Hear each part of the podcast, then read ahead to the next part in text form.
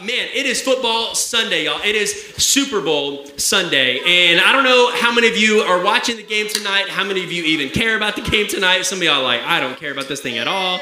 I will be sleeping by that point already, right? You know, uh, I'll be eating dinner out somewhere. I don't even care about this thing. Uh, but here's the deal I want to see who is going for the Rams tonight. Let me hear it. If you're going for the Rams, let me hear it.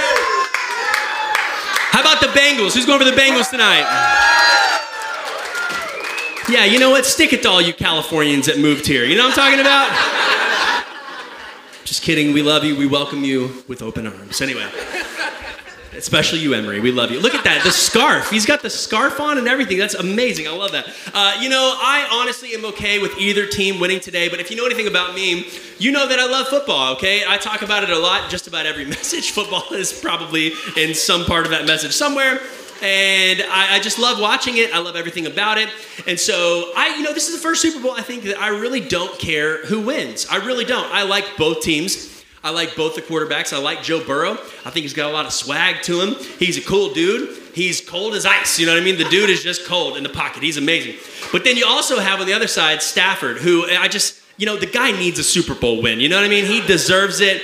Uh, also, another great dude just needs a Super Bowl win. And so I'm okay with either one of those teams winning. So I will be having just a grand old time tonight. You know why? I really don't care is because my team the Dallas Cowboys. They are not in it, and I barely. I've just put a bag over my head at this point. You know, it's just awful. We went 12 and five, and they just get knocked out like it's absolutely nothing. It was awful. Uh, but I'm to get to enjoy it this time because I don't. I have no skin in the game here. So, uh, men, make sure you come hang out tonight and watch that. Like I said, uh, I'll be at the men's one for a little bit, and then I'm hopping over to the Lopez house to watch for Richard with his birthday. Come on now, so we're gonna have a ton of fun tonight. But whatever you have planned tonight, wherever you're going, I pray that you just have a great time with family and friends. That the Lord blesses your time and that He blesses your food to the nourishment of your bodies. I know you're gonna be eating nachos, some nasty stuff, but you know the Lord can do something with that. I really think He can. So, um, you know, Thanksgiving Day this last year uh, is a tradition that I always do, which is I watch the Dallas Cowboys play on Thanksgiving Day. And they play every year, and just about every year, it is very disappointing. And so um, this year was no different. They played against the Las Vegas Raiders, and it was one of the worst games I've ever seen played in the NFL ever. Okay, it was awful. Let me tell you why. The teams combined totaled 28 penalties. 28 penalties for over 276 yards over the 65 minutes of game action. The Raiders were penalized 14 times for 110 yards, while the Cowboys were also flagged 14 times for 166 yards, okay? Now, if you don't know anything about football, that might not sound like a lot, but 166 yards, that's farther than a football field, a lot farther than a football field, like a time and a half and just of penalties that you're going the opposite direction, okay? That's not the way you want to go penalties are not good. And I was so, so frustrated. I was so mad. I was one of those guys, and, and, let me tell you, when we watched another game the other day, we actually had Ryan and Lauren Murphy come over to my parents' house. We watched the game, and I think I just about lost my salvation at one point, yelling at the TV. And Ryan and Lauren were just like, I didn't know Pastor Trevor got like this ever. He is very angry right now. And I was like, I'm so sorry, guys. I really do love Jesus, but this is just awful. And Ryan was like, Yeah, I mean, I get it, you know? So but during that game, I was also very mad uh, on, the, on the Thanksgiving Day game because here's the deal these men are paid millions of dollars to not make these mistakes. Millions of dollars to not make these mistakes. And yet here we are flag, flag, flag, flag. And it just honestly, when you watch a game like that, it, it, football's already a commitment. You know what I'm saying? If you're gonna sit down and watch a football game, you're gonna be there for a while. It's a three and a half to four hour commitment already. And it's not like the Super Bowl, okay? You don't get the fun, uh, hilarious commercials with the Doritos and stuff like that. Or you don't get the heartwarming, you know, make you cry commercials, some kind of puppy or something like that. You know, super cute. And you're just like, this is amazing. And everyone's sharing it after the Super Bowl. You don't get the amazing halftime entertainment. When you watch just a normal game on a Thursday night, you just get like Bank of America commercials. You know, like just something just boring, lame, no one cares about it and you're there for a while. So penalties make the game go even longer. So it's already a huge commitment like that. So it's like a five hour game. It's just not fun to watch. Uh, and of course, the Cowboys ended up losing that game and ruining my Thanksgiving once again. Thank you, boys. And the Raiders Cowboys game on Thanksgiving Day, and this is a little stat for you, uh, featured the most penalties and the most penalty yards in one game this season. Uh, but it didn't break the all time record in either category, and we'll talk about that actually at the end of the message. But penalties can make or break a team, can make or break a game, and so avoiding them is paramount to the success of the team in that game. And, and fouls in football can result in lots of different things. You can lose yardage, um, you can lose downs, or even in an extreme circumstance, the player, a player could actually be ejected from the game for one of the most egregious penalties. But did you know that there were some penalty flags thrown in the Bible? Let me tell you. Uh, they had some yellow flags just like this. No, they didn't. But there were some penalty flags thrown in the Bible. And, and many people that you would look up to, many people that you read stories about in the Bible, you're just like, wow, these men and women of God were incredible. They were amazing men and women, and they did all these great things for Jesus. They did all these great things for God, but they also had that yellow laundry thrown on them a time or two for breaking God's commands. So, what we're going to do today is we're going to talk about this message called Penalties in the Bible. Penalties in the Bible. And I'm going to go through a few of the men that really did great things for God and yet had some yellow laundry thrown on them. Let's pray as we get into this message. Father, I thank you for this day. I thank you for our time together.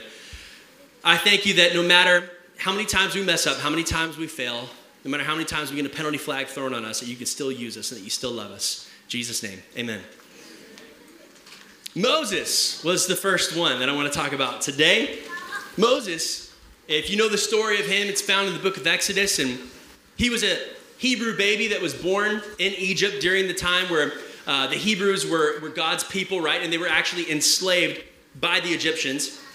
His mother puts him in a basket because uh, there was a lot of stuff going on with that. She had to put him in a basket, send him down the river. You know, you've seen Prince of Egypt, right? So you send him down the river, okay, and then he ends up being adopted by Pharaoh's daughter. It was a really kind of cool situation that happened there where she ends up sending him back to his birth mother so she could nurse him. So it was really cool how she still was able to kind of be a part of his life. Um, but then he grows up basically as an Egyptian, but being uh, a Hebrew. And then what he ends up doing is there's a time when he starts to go and he sees an Egyptian man that was actually beating up a Hebrew. An Egyptian man beating up a Hebrew, and he. Hello? Who are you? Unnecessary roughness. Moses killed a guy. That's going to be a 15 yard penalty. Moses is ejected from Egypt. Automatic first down. Continue on. We have a play clock? Okay, okay. So, yeah, so Moses had a penalty called on him. Uh, thank you for that, referee. I appreciate that, sir. Um, Moses had a personal foul. Unnecessary roughness, all right, on the dude. He killed him, all right? He kills the dude because he's beating up his brother. He's beating up his brethren, the, the Hebrew man, and so he ends up killing him, and then he gets, uh, he has to leave Egypt. He has to flee Egypt because he knows that Pharaoh is not going to be happy with this. And so, uh, unnecessary roughness, a personal foul, is this. Let me define it for you. Football's a rough game, right? But any physical contact outside of the boundaries of the rules is deemed unnecessary roughness. Carries a 15 yard personal foul penalty, has a possibility of getting a player ejected, as Moses was. This includes late hits after the whistle blows, scuffling after a play, tackling a player who has run out of bounds, or murder. Okay, so uh, all of those things would encompass unnecessary roughness. And he used unnecessary roughness on this guy. He straight up killed him, all right? So Moses flees and leaves Midian. Uh, he goes to Midian for years. He's actually there for a very long time, ends up getting married, gets involved in this family. It's, it's great. But then you know the story here, probably, where he sees the burning bush, right? And the Lord speaks to him from this bush that was burning, but that wasn't consumed. And, and then he says, You need to go back to Egypt and free all of my people. And Moses is like, Me? You look you looking at me? I, there's no way I could do this. I, do you know who I am? And he's like, I'm not the kind of guy that's going to be able to go and do that. That's, that's not me, Lord. Why are you asking me to do this? And yet, what does he end up doing? He ends up going, and then you hear the 10 plagues, and then let my people go, right? This is this big moment. And that's the kind of thing that you might remember. The Israelites or the Hebrews at that point flee Egypt, and then one of the greatest miracles that's ever recorded in the Bible, one of the most incredible creative miracles that the Lord ever does, is parting the Red Sea so that the Hebrews could walk across. It was absolutely amazing. And we all remember the hero Moses, right? You read Exodus, and you, the first thing when I say Moses, what do you think? You think, oh, the, the 10 plagues, parting the Red Sea. Like, that's incredible. But Moses had a huge penalty when he killed the Egyptian. That's actually how his story really starts, right at the beginning. It's him committing murder against somebody, and then all the great things that the Lord does through him afterwards. Interesting. Another guy, his name's David. You know King David from the Bible, the guy that wrote all of the Psalms, basically, and uh, has really, really great stories all throughout the Old Testament. But David was an Israelite uh, after Moses. He was born into a large family. He was a shepherd, so he took care of the sheep. Wasn't really anything special about him. Instead, he was kind of good looking, uh, you know, and, and, and, people think that he might have even been a redhead, which is kind of interesting, but he's a really good looking dude, right? Uh, so God actually chooses him through the prophet Samuel. Uh, is anointed, and he gets anointed uh, to be the king over Israel. And there's like, why? Why David? He had all these other brothers, all these other men that were maybe in bigger stature, or maybe were older, or, or had some more experience and different things like that. And yet Samuel says, you know what? You're the one that's going to be king over Israel. God chose him. It also says in the Bible that David killed a lion and a bear by himself. Just, just killed a lion and a bear. I know. Isn't that crazy? huh? No way. Yeah, he did. He really did. But then, more importantly, he slays Goliath in this in this battle against uh, this this army that was coming up against the Israelites and talking trash to God, right? And David says, No, no, no, no, not on my watch. And so he takes his slingshot and says, Bam! You've seen Veggie Tales, right? Uh, and so he becomes the king, and then he ends up leading Israel to staggering victories. Amazing victories. Okay, okay. Oh, excuse, excuse you, sir. Illegal touching. David did dirty with Bathsheba. That's going to be a 10 yard penalty. Repeat third down. Hey, what, what, you did what with Bathsheba? Oh, okay, okay, okay. Here's the problem here David had a big issue too. He was messing around with a woman that was not his wife. In fact, she was somebody else's wife. Illegal touching. Uh, we were going to call that on David. That's going to be a 10 yard penalty. Repeat third down. Illegal touching is a blanket penalty for any contact with the ball by an ineligible player. This includes interior linemen who touch a forward pass, a player who goes out of bounds, then comes back in and is the first man to touch the ball, or when the kicking team touches the ball before it goes 10 yards after a kickoff. Listen, here's the point of this rule don't touch the football when you're not supposed to, okay? And David definitely committed illegal touching, and we'll just leave it at that, okay? Sound good? All right? We got kids in the room today. So, not only that, he then has her husband Uriah killed in battle and tries to cover it up, making it look like that he just happened to get killed in battle when really the men just kind of stood back and let it happen. David had some huge penalty flags thrown on him. But you know what the Bible calls him in multiple places? What does the Bible call him? A man after God's own heart. Isn't that interesting? Not the kind of guy that you would think would be called a man after God's own heart after committing some of these penalties, committing some of these sins. He's a murderer right? He's an adulterer. How could he be a man after God's own heart? That doesn't make any sense. And yet, David repented of his sin, turned back to God, and ended up winning the game of his life. It says this right here in 1 Chronicles 29 David, son of Jesse, was king over all of Israel. He ruled over Israel 40 years, seven in Hebron and 33 in Jerusalem.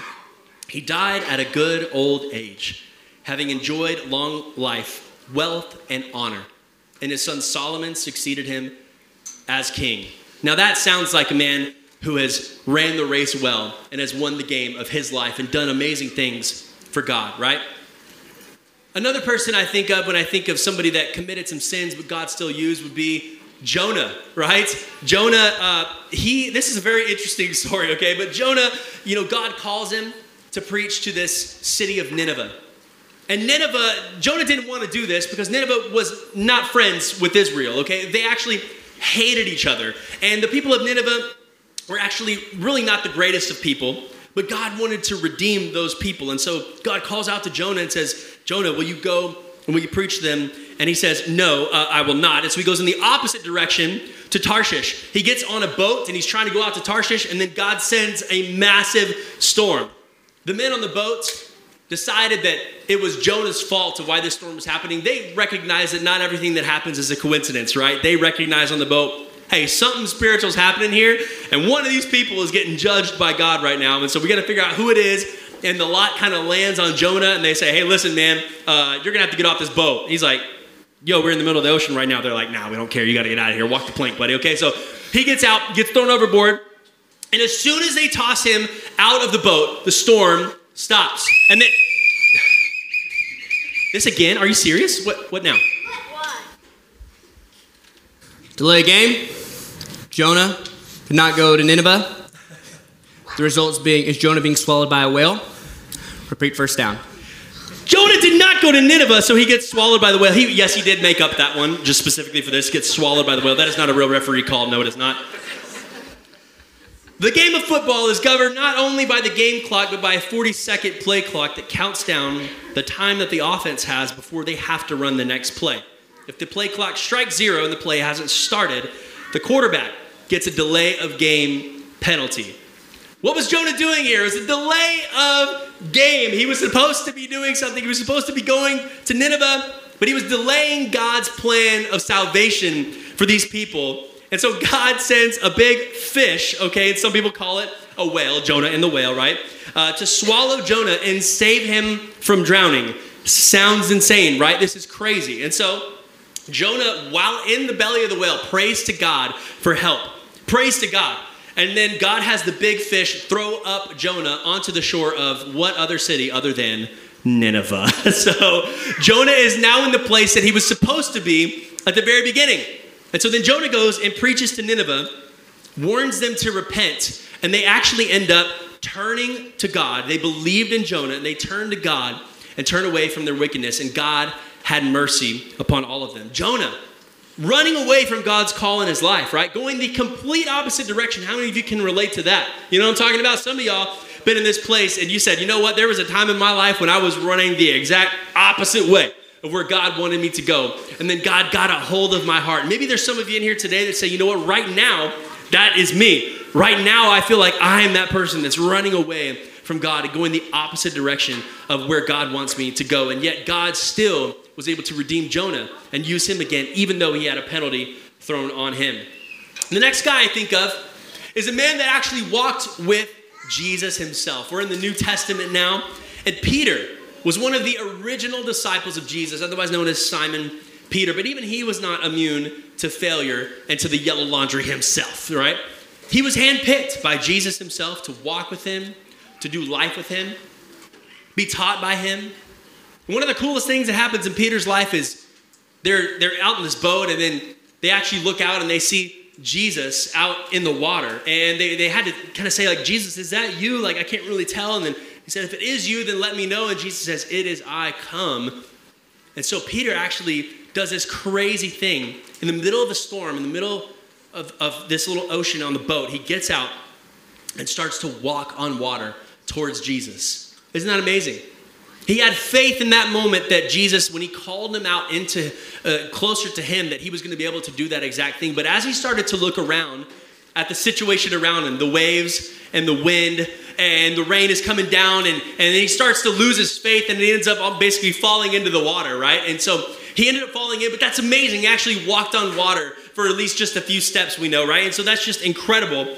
And Peter saw so many miracles so many acts of Jesus, so many things. He walked and talked with Jesus Christ himself. And yet he made the same mistake. Not one, but he made the same mistake three times in a row. Okay, yeah, okay, what do we got? Okay, all right, this guy just, I can't. Failure to report. Peter denied Jesus three times. What are we after that? 15 yard penalty. Repeat third down. we'll give him 15 yards for that. Why not? Why not? oh. Offensive linemen are not eligible to run downfield and receive passes. And the numbers they wear on their jerseys actually make this clear to officials, which that rule just changed a little bit, actually. Sometimes a lineman may line up in an eligible position, and even if he plans to do so, or the, the coach must report this to the officials. Failure to do so results in a penalty. Now, the penalty that Peter has here is a failure to report. He had a failure to report who he knew. He knew Jesus, right? And he was going to report all about him. And this is what his calling was on his life. And he was supposed to tell people about Jesus. I have the report of what's going on with Jesus, and, and he's here to save everybody. And I know he's the Son of God and all this. And yet, when things get tough, what does Peter do? He says, I don't know who this guy is. I don't know what you're talking about. Jesus is about to go to the cross. Peter's been with him through everything, through thick and thin, and yet he denies him three times in a row. And the Bible actually says that right as he denied him for the third time, Jesus had actually called that he was going to do that. And he said, I would never. And after the third time, it says the rooster crows and Peter remembers, and Jesus looks right at him and just looks at him. How heartbreaking would that have been to be Peter in that moment? Jesus called it. He said you were going to deny me, like he was going to deny him three times. And then right after he does it, he just looks at him. And I just, man, I could not imagine being Peter in that moment. But after Jesus dies and he's resurrected, he talks with Peter. It reminds him of who he is, gives him the task of feeding the sheep, feeding the sheep after he's gone. And what is he doing right now? He's entrusting the church to him. And actually, in Matthew 16, 18, this is before Jesus even uh, went to the cross, he said this I tell you, you are Peter, and on this rock I will build my church, and the gates of hell shall not prevail against it. Jesus said that to Peter before Peter ever denied him. Jesus knew that Peter was going to deny him, and yet he still gives him this divine inspiration and saying, You are the rock and you are the man that we were going to help build the church. I'm entrusting this over to you. Saul is another one, and I believe he's the last one that we'll be talking about today. Probably the most radical transformation in, in Scripture is Saul to Paul. You might know him as the Apostle Paul, but initially he was known as Saul. He might have had both names the whole time, but that's a whole thing. But after Jesus had already gone back to heaven, Christianity began its spread, right? And, and Paul was a Jew. He was proud of his Jewish heritage. And in fact, he was actually a Pharisee. He was very well versed in, in, the, in the laws of uh, Moses. He was very well versed in scripture, okay? So he's a very smart, very intelligent man. He had Roman citizenship as well. But he was actually a Pharisee. If you know anything about scripture, the Pharisees are the ones that actually Jesus had a very hard time with, okay? He and the Pharisees did not get along. And Saul was one of those men, and, and he ended up actually persecuting Christians. And he did not like, okay, I'm serious. If you do this one more time, I'm done. What, what do we got now? What do we got now? Unsportsmanlike conduct. Saul killed some people. It's gonna be a 15 yard penalty. Automatic first down. He killed some people. Okay, all right. So uh, we got we got Saul. He starts killing some Christians. Okay, he starts killing some people because he is a Pharisee. He is sticking true to what he knows as a Jew, and, and these Christians start to come in and preach something a little bit different. And so, what is he doing as a Pharisee? He starts to persecute them even more, puts a lot of them in to prison. Unsportsmanlike conduct, the last penalty we have today, is a broad term for an array of personal foul infractions a player might commit against the spirit of the game. Come on. This includes taunting another player, kicking the ball after the play is over, or abusive language to an official, an official or another player, or persecuting Christians. In this instance, okay, Saul killed Christians, he put others in prison, and Jesus ends up appearing to Saul on the road to Damascus. It's called the Damascus Road Experience. Damascus Road experience where Saul ends up turning into this completely different person. And eventually he ends up starting to use his other name, Paul. Paul is known as one of the greatest Christian missionaries of all time. One of the greatest Christian missionaries of all time. And in fact, he's one of the most read authors in the entire history of the world. Why? Because he wrote most of the New Testament that you and I read on a regular basis. He established dozens, if not hundreds, of churches in his lifetime. Dozens, if not hundreds, of churches all throughout the region and became one of the biggest voices talking about Christ and what he's done. If I could have Sadie or someone come up and play keys for us today, I want to close us out here in just a moment. But I told you earlier that I would talk to you about the game that had the most penalties of all time. Okay, are you ready to hear this one? The, the most penalties of all time. The Raiders, team we talked about earlier, actually own the record for the most penalties by a team in a single game. But they did not set it last year on Thursday. No, they didn't. In 2016, the Raiders committed 23 penalties for 200 yards against the Buccaneers. And the Raiders somehow still managed to beat the Bucks in that game. They didn't have Tom Brady yet, you know what I'm saying? So give them a break. They only had 6 penalties for 64 yards. So winning 30 to 24 on a Seth Roberts 41 yard TD pass from Derek Carr in overtime. That's how they won the game. Overcoming all the odds and having the most penalties of all time in a single game, they still ended up winning the game. And so, what I want to ask you is a very simple question. Everything that we've done today, all of the penalties and all the gimmick, throwing the flag, and all the silly stuff that we've done today, talking about the penalties in the Bible, all of the men that God used in big, miraculous, amazing ways that you and I would look up to and revere and know and love, all had penalties thrown on them in their life. And what does this tell us about God? What does this tell us about ourselves? It's simply that we serve a God of second chances. We serve a God of second chances. Come on, I need somebody to say amen a little bit louder up in this place today. Aren't you grateful that God gave you a second chance when you were dead in your sin? He brought you out of that and brought you into new life, that Jesus died on the cross for you and for me so that we could have that abundant life. Listen, that gets me excited because I know that I have a past, and I know some of you have a past that you might not be proud of. You might not be proud of that thing. Some of y'all are still living in it right now. It's not even your past yet, it's the right now you know that you're committing penalties, you're committing sins left and right, and you're just like, man, I could still be used by God after the stuff I just did yesterday? Absolutely. But it requires something from you, and that is to turn your life over to God. Give your life to God, and He'll be able to use you in amazing ways. No matter how much you've messed up in your past, no matter how much you messed up yesterday or this morning, or when you go home tonight, I'm telling you, God can still use you. And here's the deal Satan, you see, he loves to throw the flag on you and me. He loves to take this penalty flag and wave it in your face. Hey, you remember all that stuff you done? You remember that bad relationship you were in? You remember that addiction that you still have? You remember that thing that you did 10, 15 years ago? You remember that thing you did last night, I'm gonna hold that in your face even as you're sitting in here in church right now. You're feeling convicted, you're feeling guilty. But listen, when Satan is throwing the flag at you like this, he's doing it, he's throwing it at you, right? And he's saying you need to feel guilty, you need to feel shameful. And you know what God does when Satan throws the flag on you? He says, Hey, listen, here's this flag, God. They really messed up. Isn't that great? And God, you know what he does? It says in the Bible, when you give your life to him, when you ask him for forgiveness, Father comes and picks up this flag and chucks it as if it never even existed.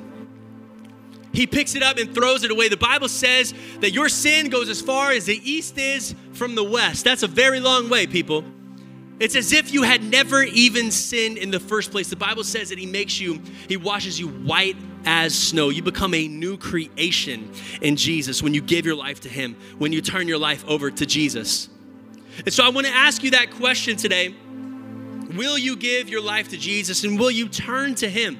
Some of you are sitting in this place and you are just condemning yourself. You're hating on yourself because of the sin that you have in your life. Listen, that is Satan holding that flag in your face, throwing it at you, saying, Hey, listen, look how bad you are. Look how much you messed up. Look how much you stink. You're never going to be good enough. You shouldn't even go to church. You shouldn't even be here today. You're gonna go in here to go to church acting like you're all holy like everybody else. You know what? That, that's Satan talking to you. You know what the Father's doing right now? He's saying, if you would just come to me and you would bring your sin to me and you bring your stuff to me, listen, I will take that penalty flag and I will throw it away as if it never even existed and I will give you a brand new life. Don't hate on yourself. Don't talk down on yourself because I created you. I know you. You have a destiny and a purpose that's greater than anything that you could ever imagine on your own. And all you have to do is to come to me and receive the grace from Jesus Christ. That's all you have to do. And I know there's some people in here today that need to make that decision, need to make that choice. So, what I want to ask you to do is across this room, will you stand up with me today? I know we've had some fun today, and I love the penalty flags and the fanfare and all that stuff. We're going to have a great time this evening, but can I just ask you for a moment? to think about eternity. Not to think about a game that's happening tonight, not to think about lunch that's happening in just a little bit, not to think about all the stuff you have to get done before people come over to your house this evening, but to think about eternity and where you're going after you leave this earth. Because there is a God who loves you, there's a God who cares for you and wants to infuse purpose and destiny into your life. And I promise if you'll turn your life over to Him, It'll be the best decision you've ever made, and we'll celebrate you and we'll help you along that journey the best way that we can. Every head bowed, every eye closed today. I just want to pray over you and to ask if there is anybody that would make that decision today. Will you turn your life over to Jesus right here, right now? Say, you know what? I believe that Jesus died on the cross for me, that, and you know what? Even all these sins that these guys committed, God was still able to use them, and you might be feeling man, God can still use me. That's amazing. I want you to feel that way. That's the Holy Spirit talking to you. That's, that's God's heart right there. No matter what you've done, God can still use you. And all you have to do is say yes today. So if there's anybody in this place on the count of three, would you raise your hand and say, hey, I want to give my life to Jesus? I don't 100% even know what that means, uh, like fully right now, but listen, I want to know what this life looks like with Jesus. If that's you, would you just raise your hand on the count of three? One, two, three. If that's you in this place, come on, I see you guys. Come on now. That's what I'm talking about. I see you in the back. I see you over there. Is there anybody else? Raise your hand. Let me see you. Look up at me. Anybody else? Come on. I see you. I see you. All right, you can put your hands down. Come on, there's about six or seven people that raise their hands right now to give their lives to Jesus. That's absolutely incredible. Can we give it up for them right now? And as an act of solidarity with these people that are praying this prayer for the first time. It's a simple prayer, okay? All it is is you just saying, God, I give my life to you. You don't have to say anything specifically, right? It's just say it from your heart. Believe it when you say it, okay? We're all gonna pray this together along with them, okay? So will you pray with me? Say, Jesus, thank you so much that you don't hold my sins against me. That you died on the cross for me you took on my sin so that I could have a new life. I give my life to you. And in this moment, I make you the Lord over my life. Make me a new creation. Help me to find my destiny. Give me purpose. And I thank you that you love me. In Jesus' name. Come on, everybody say amen in the house of God today. That's amazing. We had six or seven people today that give their hearts to Jesus. Come on, that's something that we can celebrate. And listen, I'm so excited for each and every one of you that made that decision. Please, please, please come up and talk to me. I would love to get to know you a little bit better. I'd love to get you connected. Please fill out a connect card so that we can talk throughout this week and get you started off on your journey with Jesus in the right way. Have you enjoyed today? Hope you had a good time. Hey, let me tell you, we have the games that are over there. We have some cornhole and we have a little football toss game. Uh, you can just get your kids over there, just let them have a blast for a little bit before we have to start tearing all this down. Uh, I just want to pray over you and say thank you to God for each and every one of you as you go and have fun tonight. Lord Jesus, we thank you for every single one of these people that are here, I, I just thank you so much that you have given them a purpose and a destiny and a new life in you. Father, I ask that you would uh, protect everybody tonight as we watch the game, as we travel wherever it is we're going, and that you would help us to be the light of Jesus to our friends and to our family that we're hanging out with tonight.